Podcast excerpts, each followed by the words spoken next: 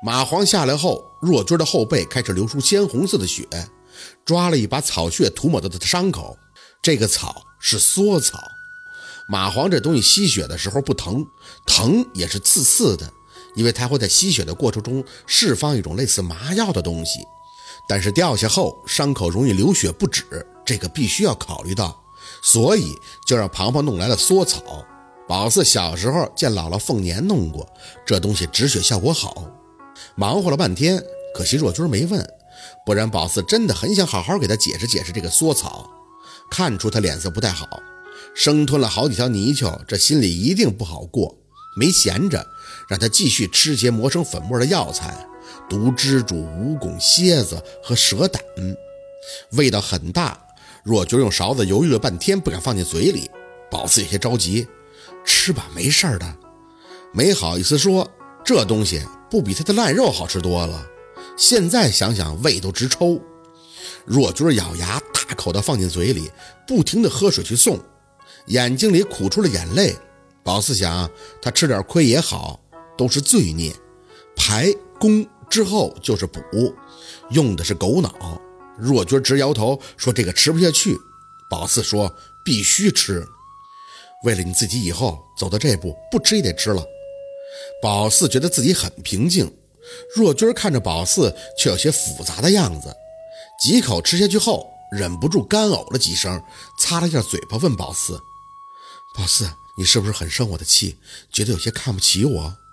转身去拿了毛巾，最后一步完成，这美人参赌注就下了，能不能破就要看着引子了。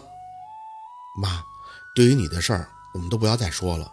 我希望的就是让他赶紧过去。我和你都想赶快把这些东西忘了。若君看着宝四咬唇，半晌还是点头。好。让他重新趴到床上，问他四六字真言还是朕。若君说六字真言。宝四点头，把冰箱里的血拿出来，一根针已经在里边泡了一下午。若君瞄了一眼，有些惊讶：“宝四，你放了这么多血？”“嗯，不多，没事。”是他跟陆二的血合在一起了，有讲究吗？讲究的就是情。宝四说着，拿出针的手还是顿了一下。是情，有情血。可陆二跟他说分手了，那血会有情吗？宝四呆呆的想，正好还可以试一下，要么和若君一起死，要么间接的窥探到了陆二的心。用毛巾把若君的后背擦了擦，黑色的烂皮剥落，露出带血丝的嫩肉。多好啊！若君要重生了，手上刺着，宝四嘴里轻声的念叨：“愿你得一切福寿命等自在，愿你得无尽辩才汇聚威猛能力，愿你除尽一切病痛延年益寿，愿你断除无名、嗔恨、吝啬、嫉妒等烦恼根。”若君身体轻轻的哆嗦，宝四，你哭了呀？没有啊。他侧脸看着宝四，我感觉到了。宝四牵了牵嘴角，轻声的吸了吸鼻子。我只是高兴。其实伤情泪哪里需要故意去取呢？宝四发现控制不了自己去哭了。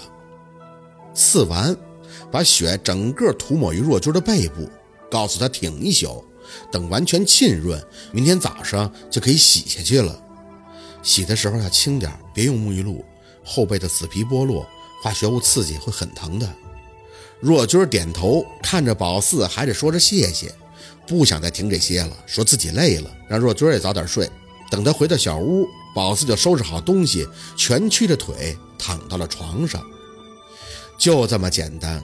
曾经想过，要是一切顺利，刺完后一定要给陆二打个电话，要兴奋地告诉他自己步入先生的道路又走了一步。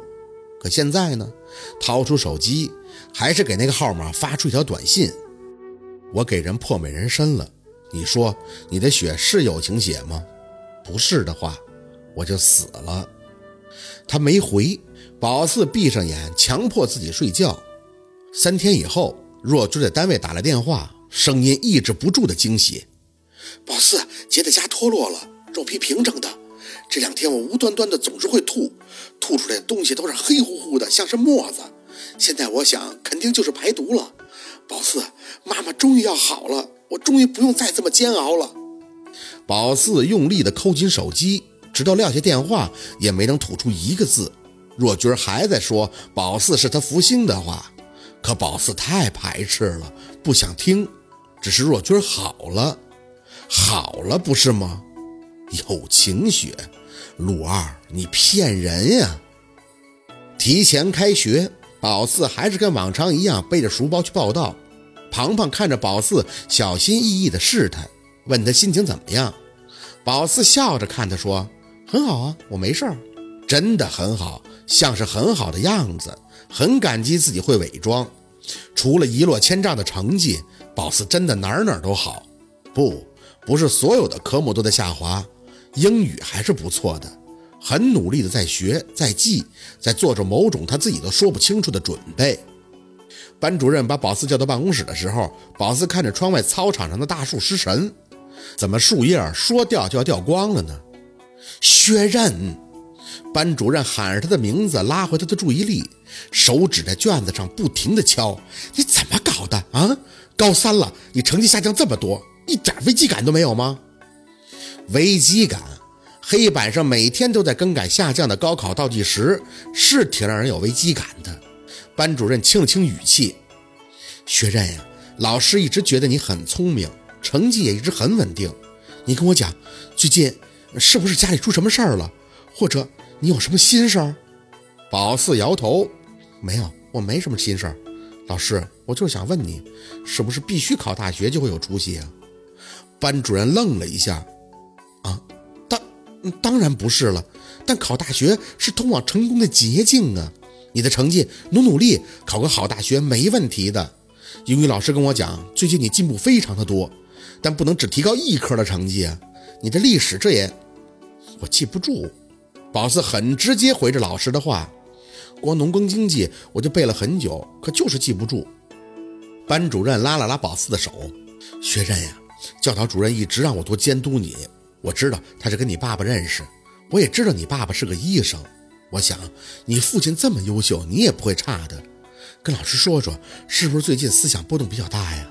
宝四生涩的扯着嘴角：“没波动，就是没心思去学，不知道要不要考大学。”班主任有些不悦。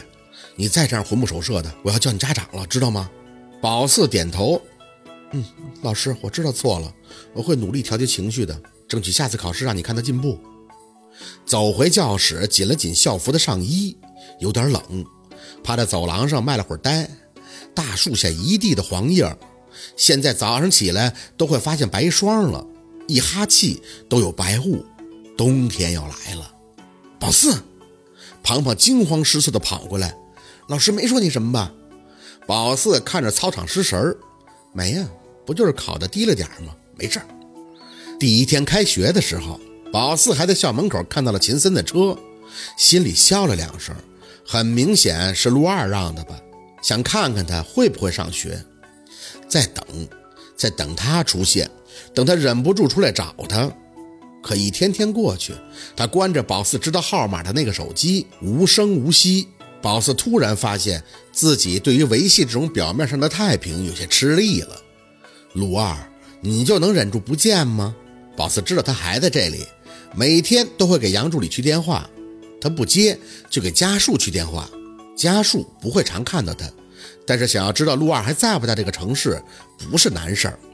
宝四像个疯子，沉浸在把他装好的外壳里，蓄势待发。宝四，你到底怎么了？一天比一天没精神，别这么吓我行吗？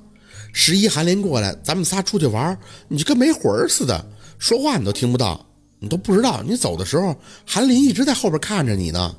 宝四有些惊讶，韩林什么时候过来的？庞庞无语，上个月呀，十一放假他赶来的，还特意给你买了个大熊，你忘了吗？大熊。哦，就说那天早上忽然发现一个大熊是哪儿来的呢？吓了宝四自己一跳。宝四，咱别这样行吗？你有事儿你说，别这么憋在心里。我没事儿，没什么心气儿的，应着回班，趴到桌子上就开始睡觉。庞庞在旁边唉声叹气：“到底怎么了呀？看你这样，我都不知道该怎么办了。”宝四没应声，恍惚的像是睡着了，隐隐的就听到嘤嘤的哭声，揉着眼抬头，童倩倩坐在自己的位置上，转头看他，红色的眼泪顺着眼角不停的下淌，身体一激，猛地坐直，眼睛本能的看向童倩倩的位置，空的，打在开学属于童倩倩的那个位置，就一直是空的了。好，今天的故事就在这里，感谢您的收听。喜欢听白，好故事更加精彩，我们明天见。